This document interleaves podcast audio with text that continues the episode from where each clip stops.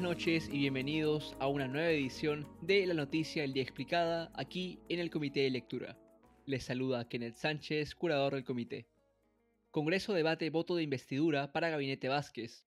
El Congreso debate hoy el voto de investidura a la primera ministra Mirta Vázquez, proceso que quedó pendiente tras la muerte del legislador Fernando Herrera Mamani de Perú Libre el 25 de octubre. Tras la súbita muerte de Herrera Mamani, representante por Tacna, el legislativo suspendió la sesión por 10 días. En ese intervalo de tiempo, la Premier Vázquez tuvo que enfrentar un escándalo suscitado por la fiesta celebrada por el ahora exministro del Interior Luis Barranzuela, así como también marcar distancia de las facciones erronistas en el gobierno, según ha explicado una crónica de Alonso Ramos para Sudaca.p. Vázquez no solo logró la renuncia de Barranzuela del cargo y su reemplazo por el ex fiscal Abelino Guillén, sino también la salida de Braulio Grajeda, parte del círculo de confianza de Vladimir Cerrón. Estas facciones, consideradas radicales por la oposición, son las que generaban más resistencia al interior del legislativo. Sin embargo, esto no ha asegurado hasta el momento que logre el voto de investidura para instalar su gabinete. Al cierre de esta edición, algunas de las bancadas de la oposición ya habían dejado en claro que su opción sería el rechazo del gabinete Vázquez. Entre estas bancadas se encuentran Fuerza Popular, Renovación Popular y Avanza País, Juntos por el Perú y Podemos Perú, por otro lado, han mostrado simpatías por las propuestas del gabinete Vázquez. El problema principal para la Premier es que Perú Libre, la plataforma que llevó a Pedro Castillo a la presidencia, no votará mayoritariamente por el gabinete nombrado por el presidente.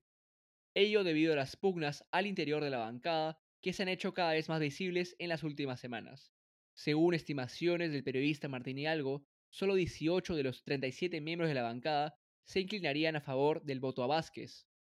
Esto se debe a que, desde las facciones de Perú Libre más cercanas a Vladimir Cerrón, se ha acusado al gabinete Vázquez de representar un giro a la derecha en el gobierno de Pedro Castillo, en parte debido a la reticencia de Vázquez a impulsar un proceso constituyente, principal bandera de Perú Libre.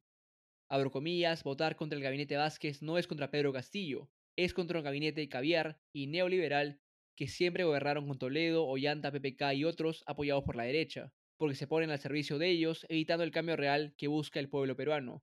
Cierro comillas, ha señalado la perulibrista Margot Palacios.